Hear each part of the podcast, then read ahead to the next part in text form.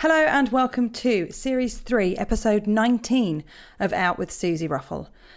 Hello, I hope that you're having a good week. I'm having a really good week. I'll tell you why in a minute. Um, I just want to let you know that this episode will be the final episode of this series, but don't worry, we're not going anywhere. We're going to continue to make the series. It will come back, I think, in around September. Um, so I'm really looking forward to uh, getting some more interviews over the summer. I'm reaching out to lots of people now, and I'll be back with lots more interesting conversations. And as ever, if you want to get in touch with me, please do. The email is hello at outwithsusieruffle.com. I've had a brilliant week because, as many of you know, those of you certainly know who've been listening since series one, uh, back in the first lockdown in uh, May of 2020, Alice and I had to postpone our wedding. And we were umming and ahhing about what to do, and we were deciding whether we wanted to do a big, flashy wedding like the one that we had planned and then we just realised what we really wanted was to be married to each other. So earlier this week, or last week now when you're listening to this, or it could be, who knows when you're listening to this. But for me, just four days ago, uh, Alice and I went to a local registry office and tied the knot uh, with just a couple of friends and then had some champagne and then went out for a very fancy dinner. And it was wonderful. So um, that's how my week's been. I always let you know what I've been up to. And this week, I've become a married woman. I've got I've got a wife and I am just so happy. Just so happy. And it feels like this is the kind of podcast where I want to share that news because I feel like a younger version of me would have really liked to know that uh, that I had a happy ever after. So uh, maybe you want to hear that as well. Okay, let's get on to um, a couple of emails. As always, I love to share these emails. And then I have a marvelous interview with Michael Cashman, who I fell very much in love with, as you will hear over the course of our conversation. What a wonderful, inspiring man. And I highly recommend his book. But before we get to that, just brilliant chat, uh, let's share a couple of emails. Hi, Susie. I wanted to say how much I enjoy listening each week to you and the stories you share with us. I just listened to the latest episode and it really struck a chord with me. Now, I feel a little guilty writing this, as I know you have such amazing listeners and they all deserve to have their stories heard by you. But I'm an ally. You're totally welcome to write in. I love that you have. I'm also going to be 40 soon, and I've been single for most of my life. I have some amazing friends and family, some of whom, over the years, have asked if I am gay. I knew that I wasn't, not out of any sort of denial. It's like some of your guests say, I just always knew my identity. I have such lovely people around me. I feel lucky knowing they would all support me no matter what. That said, I was bullied a lot as a kid and it left me feeling scared that no one would want me. And so I became obsessed with being normal. I never really rated me. And so what Lauren said a few weeks ago really resonated with me to not be held back by the fear of trying to be normal. Listening to Emma Kennedy and others, I really resonated with the intense female friendships. I've had several of those over the years. This week's episode also struck a chord with me. Like Stu, I always knew I wanted children. As I hit 40, I always worry that I'll never get there. However, what Stu and Lottie said really gave me a lot of comfort. They are so right. There are lots of ways to have a family, and if we all keep an open mind, anything is possible. So, anyway, that was a long ramble to tell you your podcast really means a lot to me, and it's so comforting hearing other people share their stories and remind me that we're all human. It reminds me to be a good ally and to amplify where I can and to educate others and myself. I hope you have a wonderful rest over summer. Simon. Well, thank you, Simon, for getting in touch. I'm so pleased that the podcast strikes those chords with you. And you are as welcome as anybody else to write in and to share your thoughts with us. And you're so right. What Lottie and Stu said on last week's episode is so right. People can become parents in all sorts of ways. And so I'm delighted that gave you some comfort. Here's another one. Dear Susie, I hope this message finds you well and the sun is shining on you today because we all know that sunshine makes everything feel better. Your podcast popped up as a suggestion on Spotify last year. Thank you, Spotify. I quickly binged episode after episode and loved every moment. The stories, the struggles, the sheer happiness, and the level of acceptance and support was simply amazing. I have started and stopped this message so many times since finding your podcast, but I couldn't find the words. Now's the time though, so here goes. I have, even from a young age, known that I've been attracted to both guys and girls. I had friends at secondary school who were openly gay, and we spent lots of time in local gay pubs. At this point, I thought I was more of an ally, although as an androgynous teen, I had plenty of attention. Life circumstances, however, took me in another way. I dated guys and went from one long term relationship to another. I went on to form a long term relationship and got married. My marriage came to an end over six years ago, and in flooded the feelings of being lost. Was it due to loneliness? Due to big changes in my life? I pushed these thoughts to the back of my mind and kept plodding along. Since then, the feeling of being lost has remained. I've thrown myself into work as a nurse, have changed jobs, and looked at further education and relationships, as well as hiding from them. Nothing made a difference. I turned 40 during the second lockdown, and the penny finally dropped. I wasn't living authentically. Part of me was suppressed and hidden. The bi queer half of me was being held on pause. I spoke to the boys about the fact that I might be looking for a girlfriend and not a boyfriend. They were and continue to be amazingly brilliant, saying that as long as they were kind, loving, and liked football from the 11 year old, that was okay. They have been brought up knowing and accepting the full rainbow spectrum of relationships and families. They make me proud every day. And I've spoken to some of my closest friends who have been nothing but supportive and who actually weren't surprised at all. I haven't yet found the words to talk to my parents, but I've decided to wait until I find myself in a relationship. We're close and I don't anticipate any problems. I'm now striving to find my place within the LGBTQIA plus community and take even bigger steps into dating women. Finding the confidence to say to women that I'm bi, I get very mixed reactions. I'm sorry to hear that, you shouldn't. And that my experience is limited is tricky but worth taking.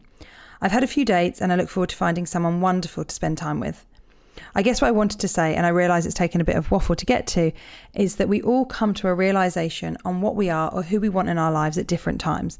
And it's always daunting, but keeping that part of me hidden brought me only confusion and didn't make me happy. I'm hoping to find the person who is the best fit for me, whether they're a man or a woman. Wishing you love, laughter, and happiness. Vicky, feel free to use my name. Oh, Vicky, you're absolutely right. People come to different realizations about themselves all throughout their lives, and um, Thank you so much for sharing your experience. And I hope that whoever the person is that you find, you are very, very happy. And it sounds like you have got excellent children. So well done, you. Okay, and let's have one more email because it's the final episode of the series. Hi, Susie. I'm a bisexual demisexual who is married to a straight man. And usually I feel so left out by the LGBTQIA plus scene because everyone just assumes I'm straight. And if I mention I'm bisexual, it's usually dismissed as attention seeking. Thanks to listening to so many people's stories on Out, I finally feel like my sexuality and how I identify is valid. So thank you. But I mainly wanted to email to thank you for speaking so openly about dyslexia. My 13 year old son is severely dyslexic and he really struggles to read and write, and I often worry about how it will affect him as he gets older and enters into a world where he assumes everyone should be able to read and write, and if they can't, they must have a lower IQ. So it's refreshing and encouraging to hear someone who is obviously very talented and successful, thank you very much, talk about their day to day struggles as part of their everyday life with dyslexia. I absolutely adore the podcast, and with every episode, I feel more connected and enlightened by the community. Much love, Sadie. If this does get read, read out, not that I expect it, um, feel free to use my name. Uh, Michael, my producer, you don't need to edit me reading the word red wrong. Uh, I think that seeing as this is an email about dyslexia, we should keep that bit in. Um, I, I, I, I've yeah, I've really struggled with dyslexia in the past. It's something that, as I've got older, I have actually, it, it is actually a lot easier for me. But, oh, reading in front of people, I've always found really stressful. And it's something I now have to do as my job. But um, I hope that your son finds different ways uh, of dealing with it. Um, my tip, if you want it, is um, I use, when I'm writing my shows and stuff, I use an app on my phone that um, I record my voice into and then it transfers it into a document, a typed up document. And I find that so much easier than having to sit down and trying to type and spell. And I make so many mistakes. Um, and um, yeah, I, I, would say also to your son that there are so many people in creative industries that are really dyslexic, lots and lots of creative people. So maybe his future will be there doing something very creative. Maybe not, but maybe. Okay, that's all of the uh, of the emails for today and for the emails for this series. Um, thank you so much to you that have um, that have listened, whether you're listening to just one episode or whether you listen to the whole series. Um, I really, really appreciate it. If you feel like tweeting about it, I would love you to. It is the final episode of the series, so why not let people know that you've enjoyed it, and then more people can find it, and we can carry on making more shows. Uh, you can also leave a review on the iTunes page, Instagram, Facebook, wherever you like to shout about things you love. If you love this podcast, I would really appreciate you shouting about it. Okay, here is this fantastic, I think, in my opinion, conversation with the brilliant Michael Cashman.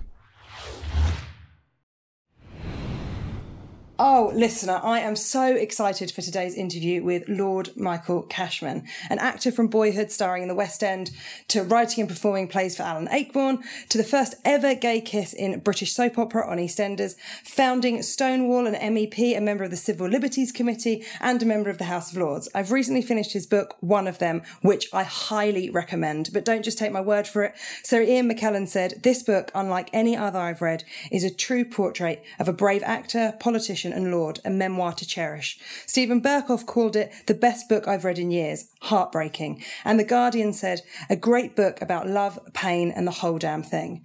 Now, really, I feel like I should start this conversation with a thank you. Because of the strength and tenacity and activism of Michael and those like him, I can live a freer, happier, and more equal life today. Welcome to the show, Michael. Thank you so much. That's lovely what you just said, Susie. Uh, and in terms of thanking anyone, uh, I always remind myself that we have to thank the thousands of generations before who had the courage to stand up and be counted, uh, allies as well. Uh, and, Absolutely. It's, and it's because of them that we're where we are now, but there's still so much to do, so much to do. Absolutely. So you began your life actually not far from where you're having this conversation with me right now in the East End. And you paint such a brilliant picture. I felt like I knew sort of your mum and your auntie and your brothers and the place that you lived in and the school. Can you tell me a little bit what it was like sort of growing up in that sort of quite poor area of East London in the 50s? It was, uh, I actually say, and I really believe it, that there was nowhere better to live if you were poor. It was like living in the middle of the most amazing drama that was going on. The big council estate that we lived in, um, the, the sounds, the screams, the, the arrival of the, the Walls ice cream man, the knife grinders, the, the, the rent man hammering on the door, and, and here nestled right on the edge of the Thames. And as you rightly say, I can look out of my window and see where I played with my brothers, jumping at high tide from barge to barge. And then, as soon as the tide went out, getting down there on that beach. But the docks then, it, it was incredible. It was alive. There was, there were tugs and ships lined along the Thames and, and hooting and tooting, trying to get unloaded so that they could get off and, and horse and carts where the stuff was kind of, it came out of the docks. Sometimes it came out in my dad's pocket. Um, but, but the, the, cargo came out of the docks um, and went on the backs of strong men, lorries, horses, and carts. Um, it was thriving, but my God, it was poor. Mm. And hard work, because your dad worked in the docks, didn't he? Yes, he was a docker and he, he didn't have a permanent job. So often they would have to line up rows and rows of men uh, outside the docks, hoping that a man would pick them and they would mm. get a mm. day's work. When me and my brothers were born, he put our names down so that we could follow him into the docks. And my mum, who was a proud, proud office cleaner, came from a long line of office cleaners. If she had daughters um, at the earliest age, she would have taken them office cleaning to give them an mm. idea of what what they would do in the future. But my mum must have known I was gay very early on because she took me office cleaning with her. but it was tough. But everybody else ha- had it tough. So, so you had nothing to, to really compare it to other than there were some families that weren't in debt and didn't have to hide when the rent man came round and could put the money in the gas meter. Uh, and there were others who couldn't. But what was had was shared. And that's what I remember a, a sense of um, community, a sense of belonging to a like a tribe. Yeah. You really get that from the book that there was this sense of community, which I, unfortunately I don't feel like it exists. It doesn't exist in the flats that I live in at the moment.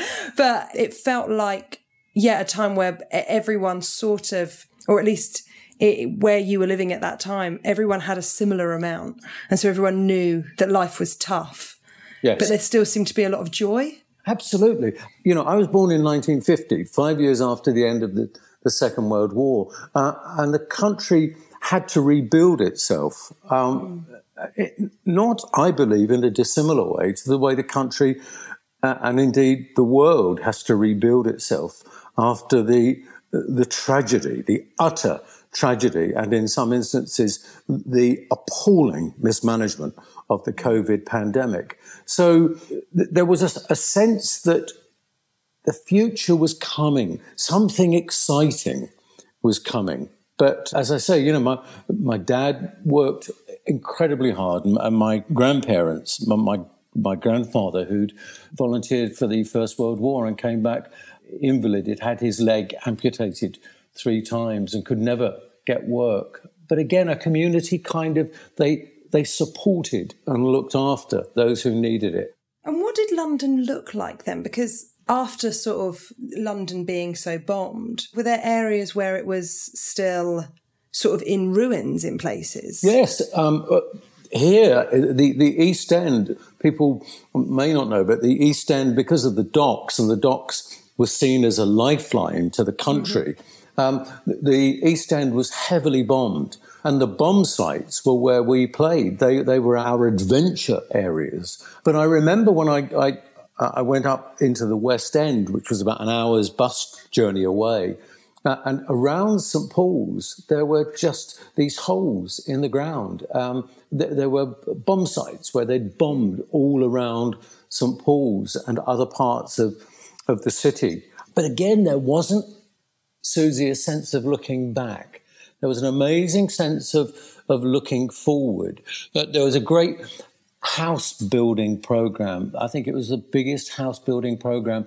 So families like mine were moving from what were called slums because they had no inside toilets, no running water, no bathrooms, were moving into these amazing newly built two bedroom flats where you had running water, you had a, a proper fire, you didn't have central heating. And so there was an investment into the country, an investment into uh, new industries, into building. And that gave us a sense of hope. And that's what I mean about we almost need that now. We've got to have major infrastructure programs so that we see gainful employment. We see people with money to spend that then create the other economies, what I call the luxury economies. And that's the East End was not unlike other parts of the, uh, the country, like Manchester, Birmingham, that went through terrible, terrible bombing. Mm. That hopefulness is so resonant to me because my granddad was in the war. He was a civil engineer uh, from 1939 all the way through to 1945. And there was a sense of hopefulness about my nan and a sense of things will be okay. And I think that that, that sort of generation, because they had lost so much, but they had sort of a sense of community and they had each other and they sort of clubbed together. You know, there, there was that sense of, of, of what could be.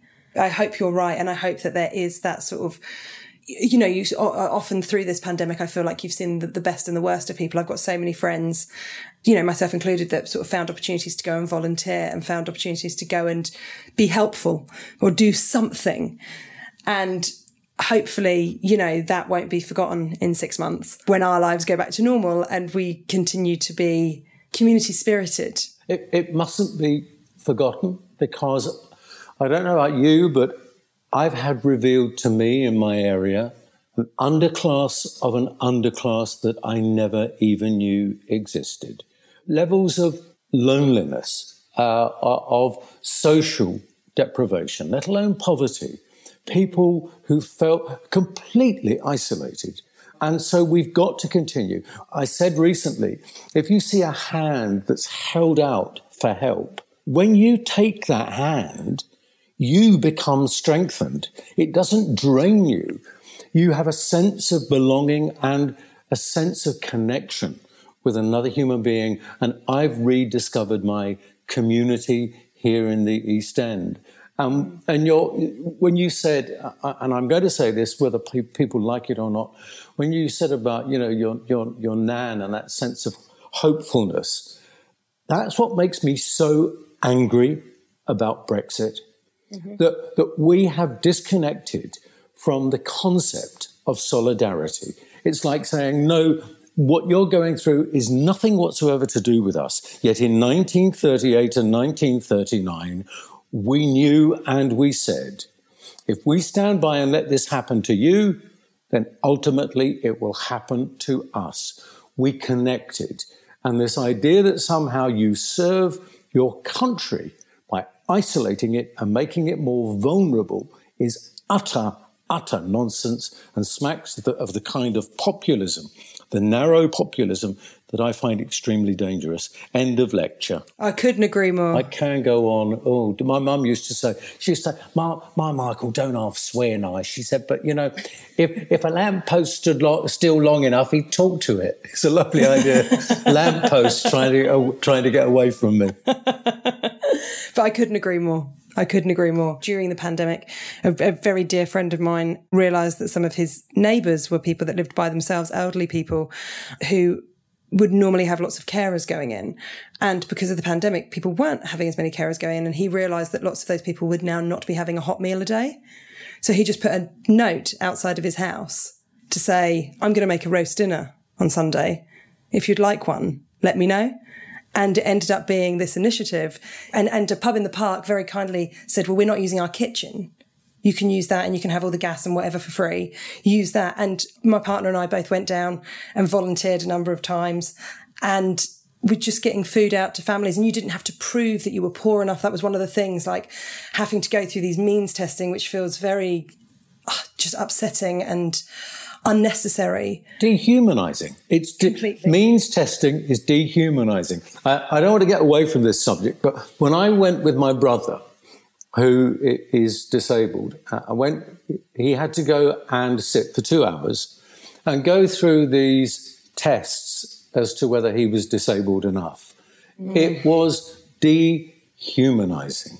And I don't know why, as a society, we do this when we can actually work things through much, much better. But, but going back to your neighbor and that meal, we've been doing it around here. And there's an amazing woman called Sister Christine. I don't believe in any religions, but she's been in the East End for 50 years. And this weekend, her and the volunteers, we delivered our 15,000th meal, hot meal, delivered twice That's a week. Incredible. And she has recreated a community, not through her religion, but through her beliefs, through living her values. And that is an amazing example uh, to me. And isn't it interesting? It's a woman that is leading this, uh, and women so often in the church uh, are pushed away from the front, are taken away from the levers of power. I think there's a mm. valuable lesson there for us to uh, to learn. Yeah, not just in religion, in so many other things. Yeah, in, in life. Absolutely. So let's go back to uh, where you are into the East End, because hmm. um, I, I love the stories in your book of sort of f- from a, quite a young age you were a performer, you know, dancing around in the kitchen, and that's where the lovely title of your book, I love the title, one of them, comes from. And was it was it your mum or your aunt that said, "I think he's one of them"? It was my mum. I knew at the earliest age that girls were my friends and boys were the common enemy that we could fancy.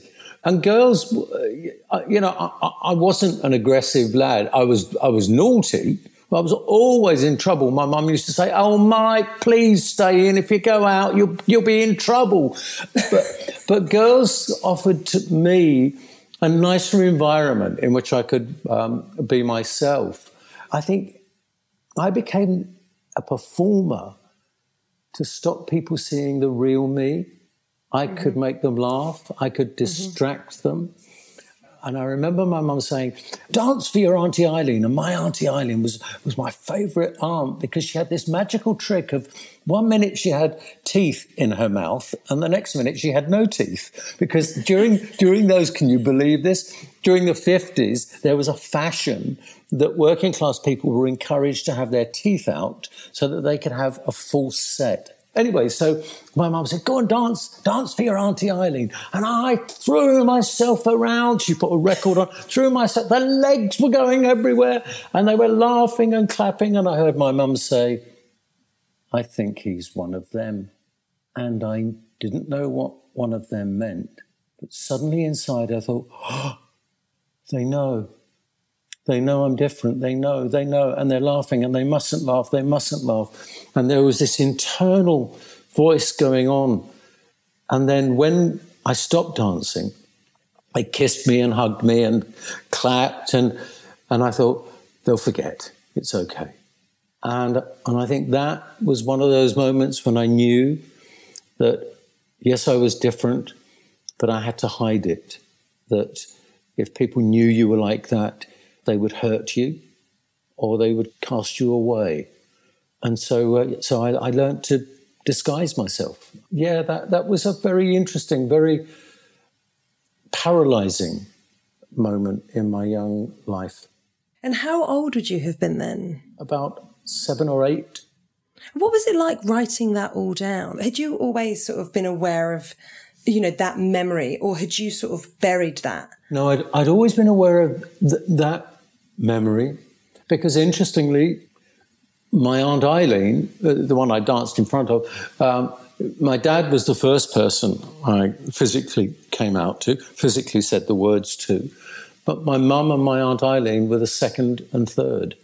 I think I'd registered it, I'd held that memory, and I didn't hold it as a bad memory to them, but as a memory that, that told me I had to protect myself to call someone one of them in the East End, and they still do it. They still do it now to a certain extent. And they go, "Yeah, he's one of them," and that means you're queer. And then later on, I, I learned the word queer, but it was the way the men. Normally, the men said it. It was. It, it was kind of. It, it, there was something bad. The mm. tone. Interestingly, when you said the word queer to identify, self-identify, you gave it a completely different tone. I remember I would say to someone, Are you queer? But, but if they said it, they go, He's queer. And it was a, a hardness to it. And how do you feel about the word queer now? Because there's been such a reclaiming of it. As David Hockney would say, it has many colours, love. I'm all in favour of owning language turning something around. I'm a great believer in turn, turn a negative into a positive.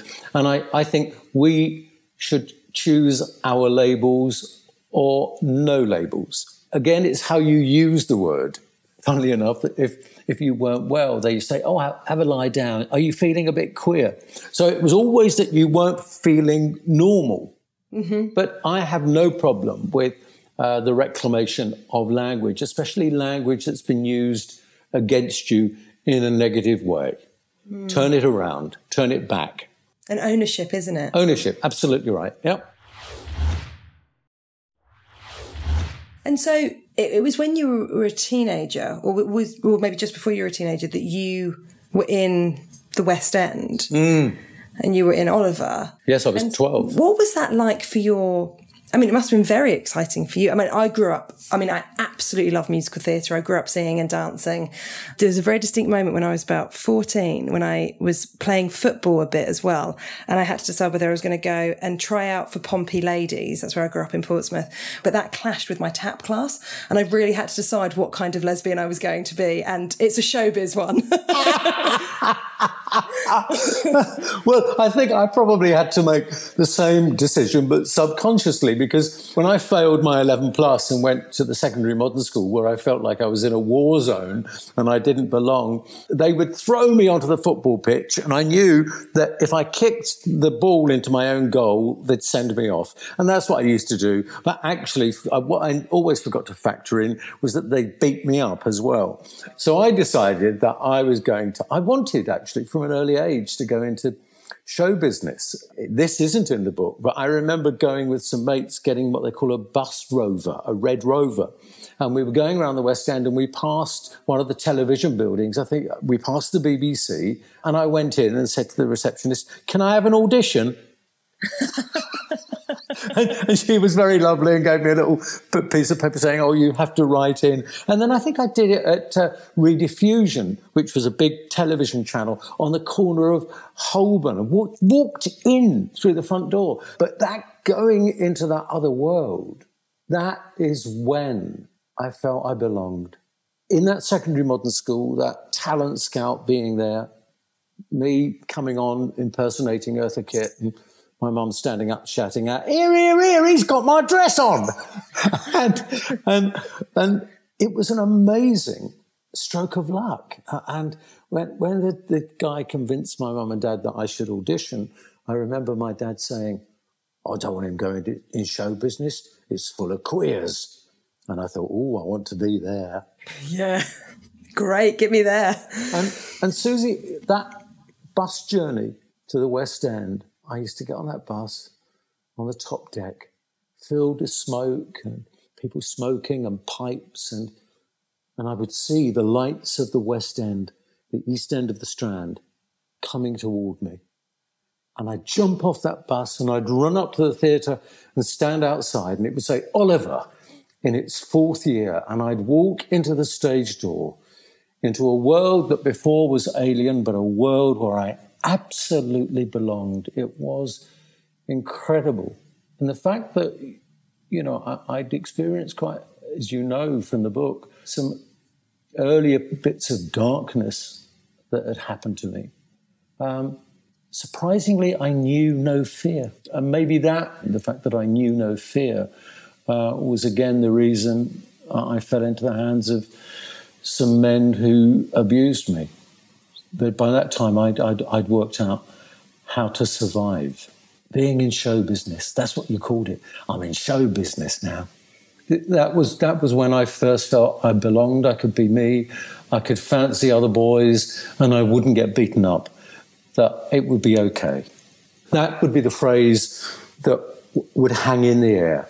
It's okay you say about the, this sort of darkness, and there are sort of darker moments, certainly in your early years, and, and you mentioned the, the, the abuse. But I think the thing that really sings out in the book, and just from talking to you for, for a little while, is the positivity that comes out of the book, the the hopefulness, as we were saying before. Because I feel like often when people have experienced such sadness and such abuse and upset and people taking advantage of you, it would be so easy to think, fuck the world. Yes.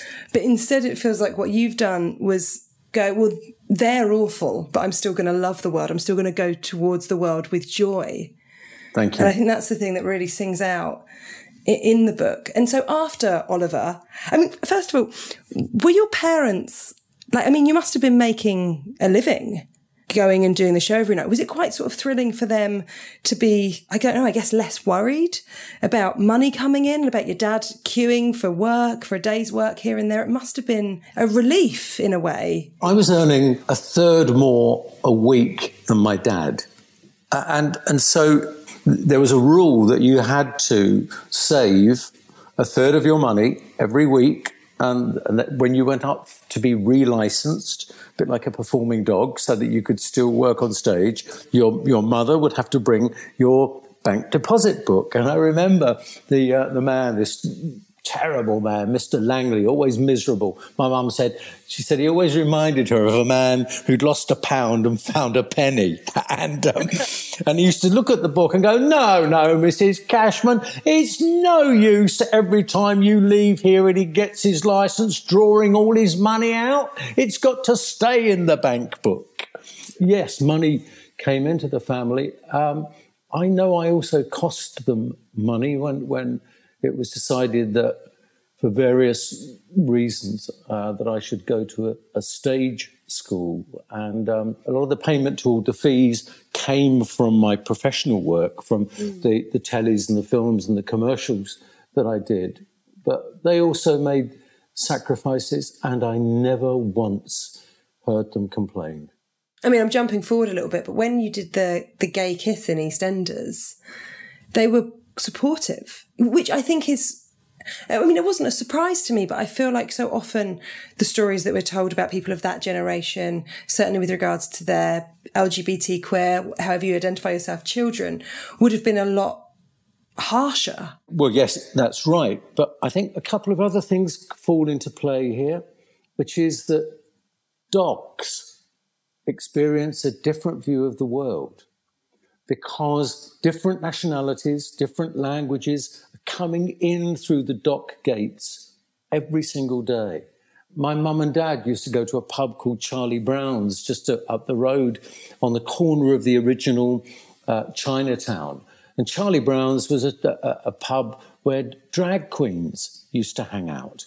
My mum and dad used to call the old ship queens, you know, the, uh, the, the, camp sailors who, uh, and so, and so I think docks had a much more interesting social mosaic where you could be outrageous and you were allowed to fit in so long as you followed certain rules. Uh, and one of the rules was that you had to fit in and you had to make people laugh. You couldn't take yourself seriously. And when I came out to my dad, my, my brother was in uh, having a, a, a, major brain operation. He was a hit and run victim on a pedestrian crossing. And during the, the intensity of this room, the, they call it a relatives room in, in the hospital, uh, I suddenly turned to my father and I said, If you're attacking Danny for his relationship, uh, then you're attacking me because I'm exactly the same. And he, he just looked at me and he said, I don't want to know. And he stormed out of the room and I went to go after him. And my Aunt Eileen grabbed me and she said, Leave him, leave him. He's old fashioned. I told my mum, and my mum said, I always knew. And then she came up to me and told me she had a boyfriend. Um, I'd worked that out years ago. But the fascinating thing, there's a, there's a moment in the book where I recount about a documentary that I did. And they, my mum and dad phoned me that night. It was a documentary about discrimination faced by uh, LGBT people and where it came from. It was for, the, for BBC. And they phoned me that night after the broadcast, as they always did, and said, Oh, love you, love you, proud of you, proud of you. Um, and then the next morning, Paul, my my beautiful, wonderful uh, late husband, he answered the phone. He said, "It's your dad," and he he was strange. And he said, "I've just been to my pub." He said, "And the governor's put, given me a pint, a free pint, because of your program." He said, "No, I, I just want to tell you I'm proud of you." And I said, "Yeah, yeah, Dad, you, you told me that last night because my dad and I had a really difficult relationship." And he went, No, no, I'm proud of you. I'm proud of you. And then there was a long long pause, and he went, And I love you. And I think, Susie, that was the first time I'd heard my dad say that. And it, I think it was the moment when he realized that if he'd been gay and he'd had the same opportunities, he would have done exactly the same. And I, I look back and I think that that was the day I became my father's son. And interestingly, you know, how did I get to know him, this man that for a certain part of my life I loathed? I got to know him because of my love for Paul. I gave my dad the, the son in law he never thought he'd have. Four sons, you don't expect to have a, a son in law. And, and, it was Paul uh, that had this brilliant relationship around sport and football and drinking and all of that that got me to see the man that his friends would have seen, and that at times, those quiet, silent moments when he and my mum together were together, that she would have seen, but that he as a man would never show to his sons. Um, and so, in, in that respect, I think his generation suffered a lot because of their emotional disconnection that they had to engage it sounds a strange phrase, but to engage with their emotional disconnection. Um, mm. But and also, he loved getting up in drag. He would often disappear at a wedding and come back just like my nan. I have such fond memories because that kiss in EastEnders, making noise about what politicians should be doing, activism. They never once said to me, Think of your brothers. Think of your nephews and nieces. Think of us. Never once. Um, they gave me the luxury to be loud mouthed and they gave me the luxury to fail. You mentioned Paul. I, I think that so much of the book is sort of a, a beautiful love story. You met him when he was a redcoat in Scarborough, and it felt like I don't know, just from reading, you know, you feel like you get to know him a little bit through the book. Good, good. and you really get to see that the first, like I know you were a little bit older than him, but that sort of first love, the excitement, the sort of will they, won't they at that beginning bit when he bugs off for three days and you don't know where he's gone and is it all over? Did you know that that sort of love as a gay man was possible to have that sort of long term relationship? I knew it was possible, but but not possible for me because you know before I met Paul, I'd had nine years with uh, a man I met when I was sixteen, and he was twenty four. Um, and we lived through the years of criminality when there was no age of consent, let alone a, uh, an age of consent that came in later at 21. And I and I had a, an interesting relationship with Lee. It was it helped me develop enormously. But but I believe that if you loved me, you had to leave me, you had to hurt me, and that love affairs for me would go wrong and had to be painful. Yes, maybe that was a lot to do with those early experiences where you know I, I suffered that that abuse and lived lived through it. But I think for the first two years with Paul, I pushed him away because it, it seemed too good. I knew he would hurt me and I knew he would leave me. There were 13 years between us. In fact, it was Barbara Windsor who in, introduced us through her, her end of season party. And at one point, I think Paul and I had been together about 20 years. She went, she said, Ian, what is it about you two? I said, what? What do you mean? She went, well, she said, 20 years. She said, I've had two husbands in that time. and he, he gave up so much and came to London and he started again. And then we very nearly split up. And without giving too much away, we decided that, that we couldn't be without one another. And I knew I had to work at this relationship. I could no longer push him away. I could no longer wish it dead because then the prophecy would have been fulfilled. He taught me to emotionally realize that I deserved better. Um, and in the end, he taught me to be loved. It was an open relationship. We had to work at it. And, and living through that period of AIDS and HIV and the darkness we clung to one another and we got through it, whereas so many people didn't. Mm. And what was that like? I mean, obviously, I've I've read things and I've watched TV series and films about. Uh, Michael is currently wearing a La t-shirt, and I told him that I've also got one that's pressed and in my wardrobe, ready to wear from uh, It's a Sin. um, but I'd love to know sort of what it felt like to be a, a gay man at that point you know, how was it for you sort of day to day? Were you losing friends? Because it feels like to me, just from reading and watching stuff, it would feel like, you know, the Grim Reaper was always in the room just because there's this fear. In the early years, we denied the existence of the Gay Reaper. Uh, and Susie, that was because the early 80s, Britain was a very dark place if you didn't conform. And living through those those years where the tabloid depiction of, of lesbians and gay men and bisexuals was vile, absolutely vile. So the reason we denied the Grim Reaper's existence was because we took refuge in our in our gay bars, in our clubs, places that operated often a room above a pub he, there was a guy called Tricky Dicky, and he used to do these single night discos across London. And you virtually, it was, it was like a, a little trail of nomads. We followed him into rooms and bars where we could be ourselves. And as I say in the book, dance our tits off and not give a fuck about what was happening, but knowing that as soon as you went out onto that pavement, the real world was there and was a challenge. And so when you saw your friends um, suddenly gaunt, or you heard that they were in hospital, or they disappeared from the scene, you could you could deny it no longer. Uh, and of course, Paul and I had an open relationship by that time, and, and then you just had to say, absolutely not. All the rules have got to be rewritten. It's about protection. You have to protect yourself. I went into EastEnders around about its peak.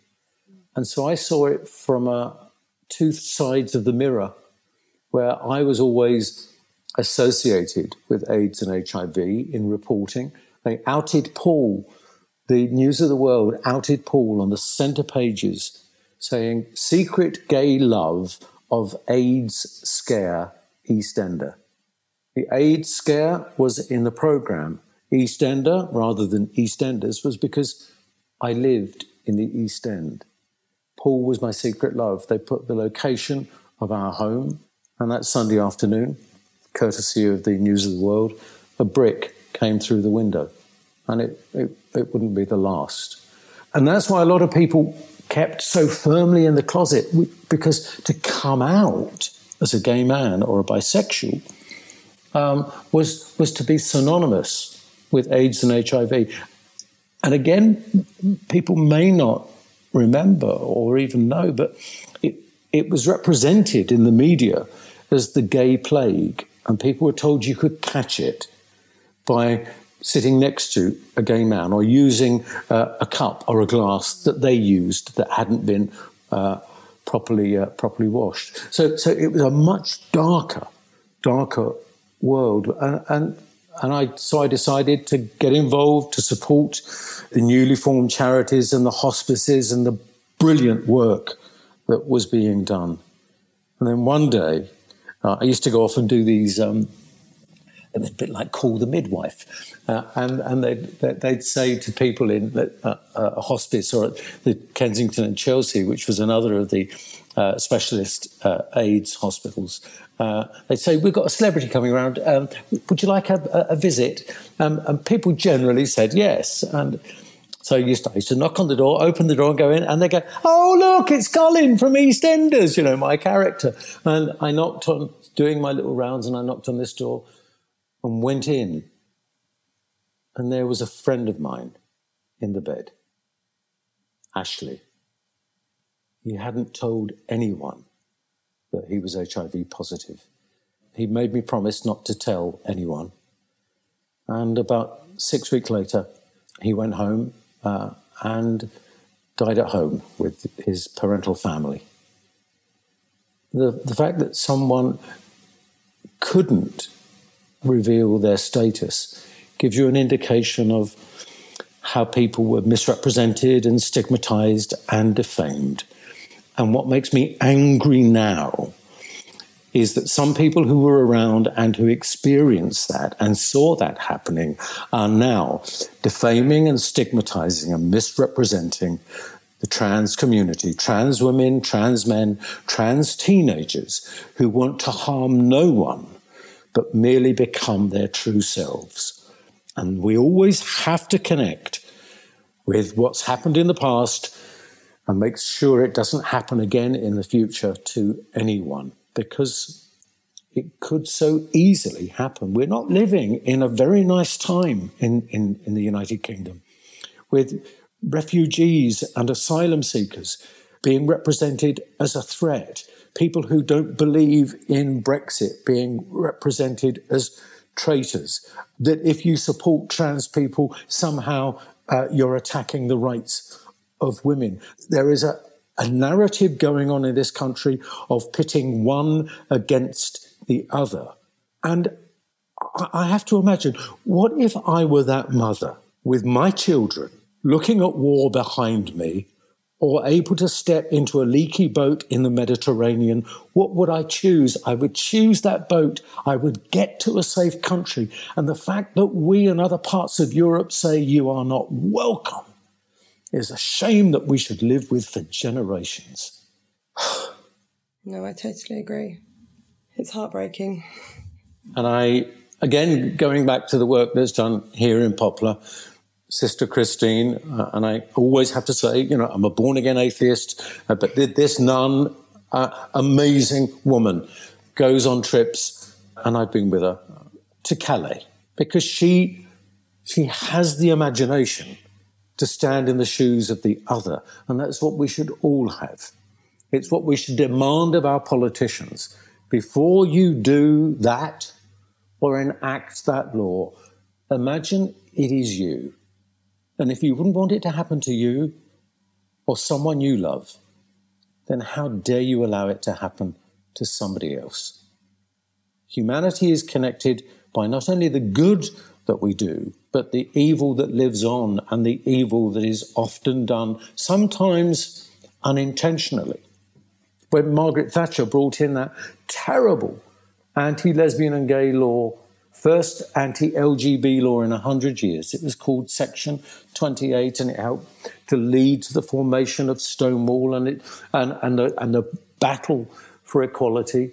Of course, eventually we got rid of that law in this country, but that law is now being acted out in places like Hungary, in the Soviet Union. The legacy of it and other British laws are still being enforced in, in parts of the Commonwealth, where we should have the courage. I said to, when I was in the European Parliament, I said to uh, uh, one of the Ugandan politicians, she, she said to me, she said, but it's your country that brought these laws to us. And I said, yes. I said, so I want to come and apologize and take those laws away. Yeah. And so, do you think there was always this? Because, uh, you know, the, the founding of Stonewall and everything that happened with regards to Section 28 and sort of the I guess the beginning of that activism to get rid of Section 28. Was there always an activist within you, or was that the thing that sort of ignited that fire in your belly? It was that that ignited the fire in my, my belly. When people were dying with AIDS related illnesses, when people were being hounded from their homes because people thought they were HIV positive, when women were having their children taken away from them because they were going into lesbian relationships. Then they brought in Section 28. At a time when you should have supported this community, they attempted to destroy it. And I just, I just thought, I don't believe this.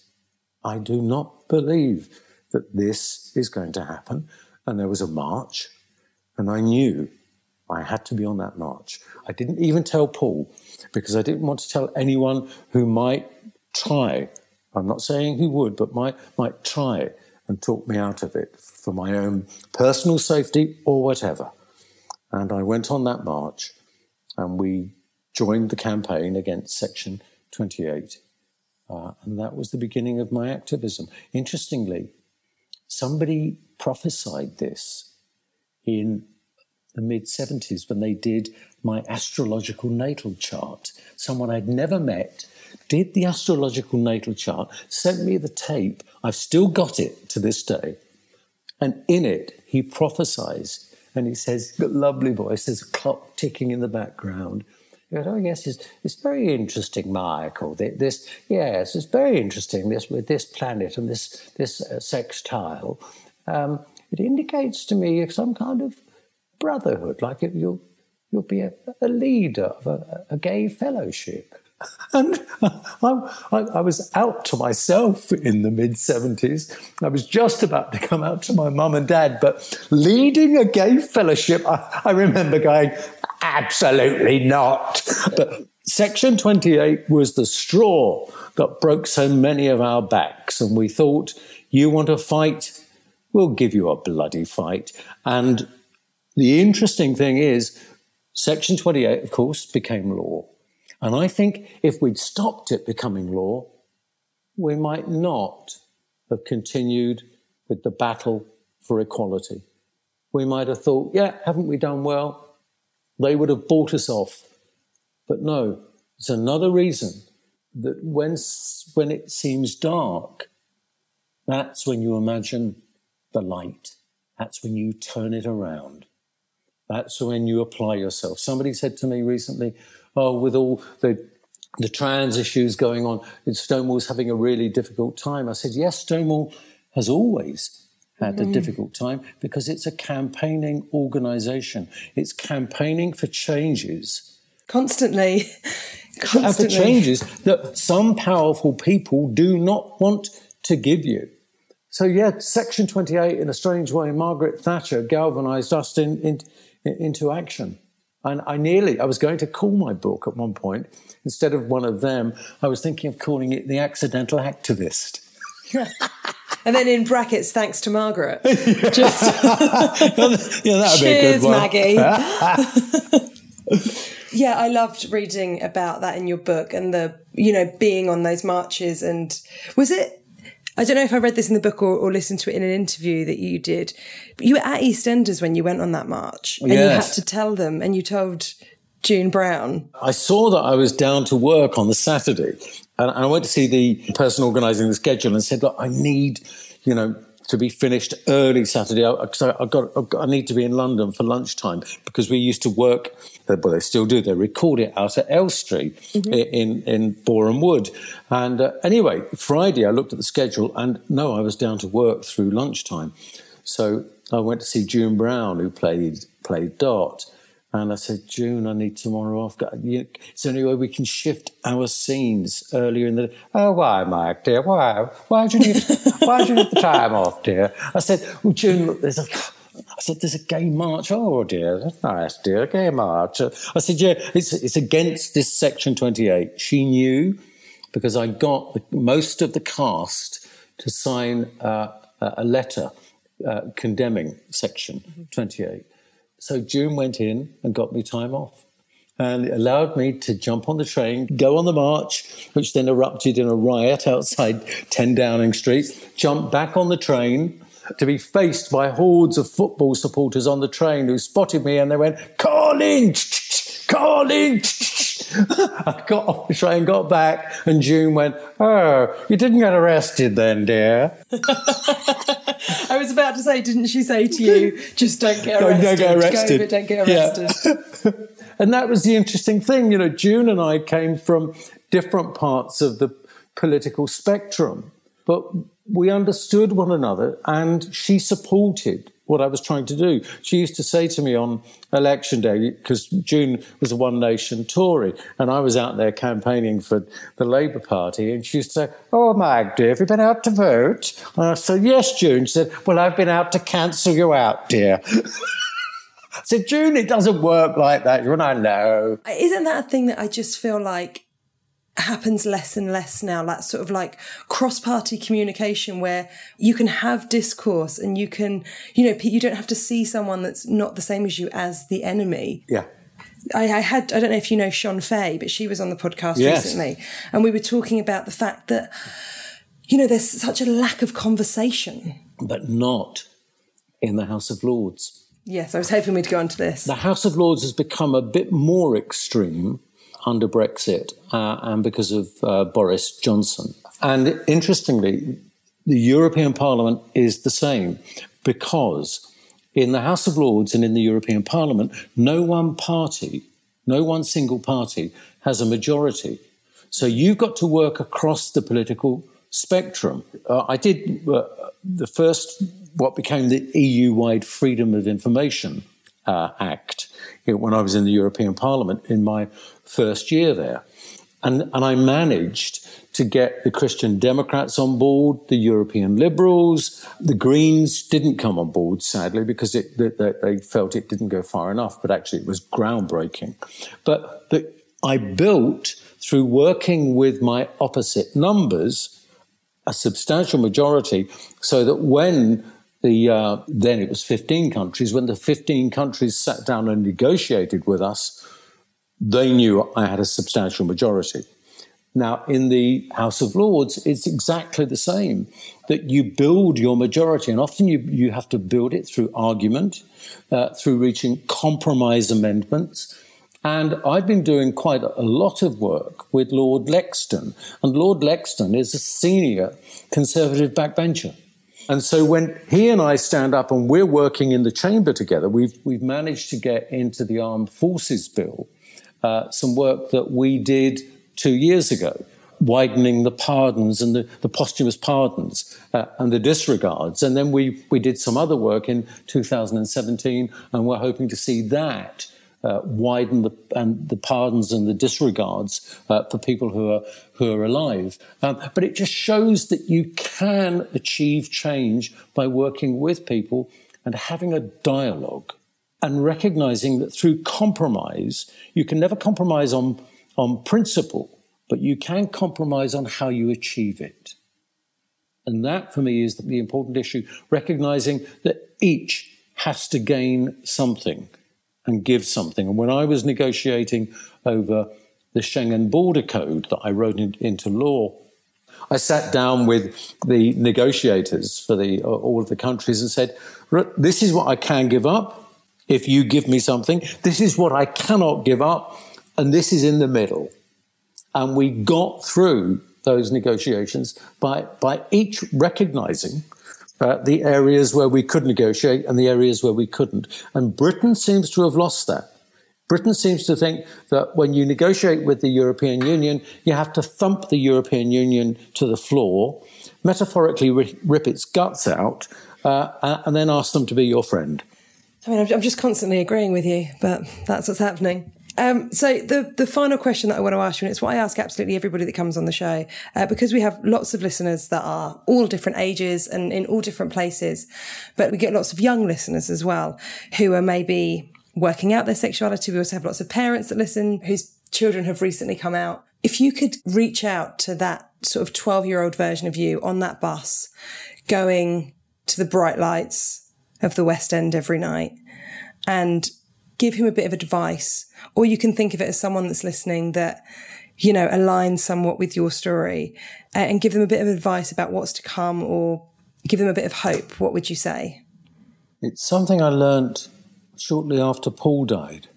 I ask you to just look in the mirror and see the person that other people see.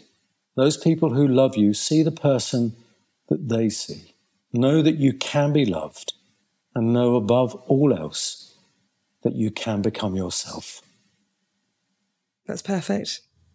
Thank you, Michael. Oh, thank you. I know you know because uh, I told you I can I can talk until kingdom come. But I love it. Is an atheist allowed to say until kingdom come? I think you are. I'll check. I, I once said a, a, friend of mine, Olivette Cole Wilson, one of the founders of Stonewall.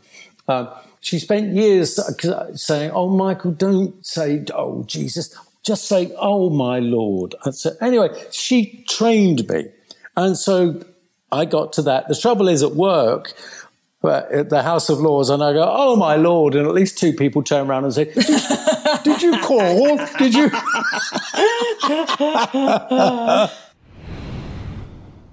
Oh, I loved that conversation. I really did. I thought that was a really special one. What a brilliant guy. I highly recommend his book. Well, that's it. That's the end of this series. I will speak to you all in September. I hope that you all have a great summer. And thank you so much for being my company on this very, very strange year. What, 15 months now? Um, and if I've been your company, it is a real privilege. Uh, I hope you look after yourselves, and I will speak to you in September. Bye bye.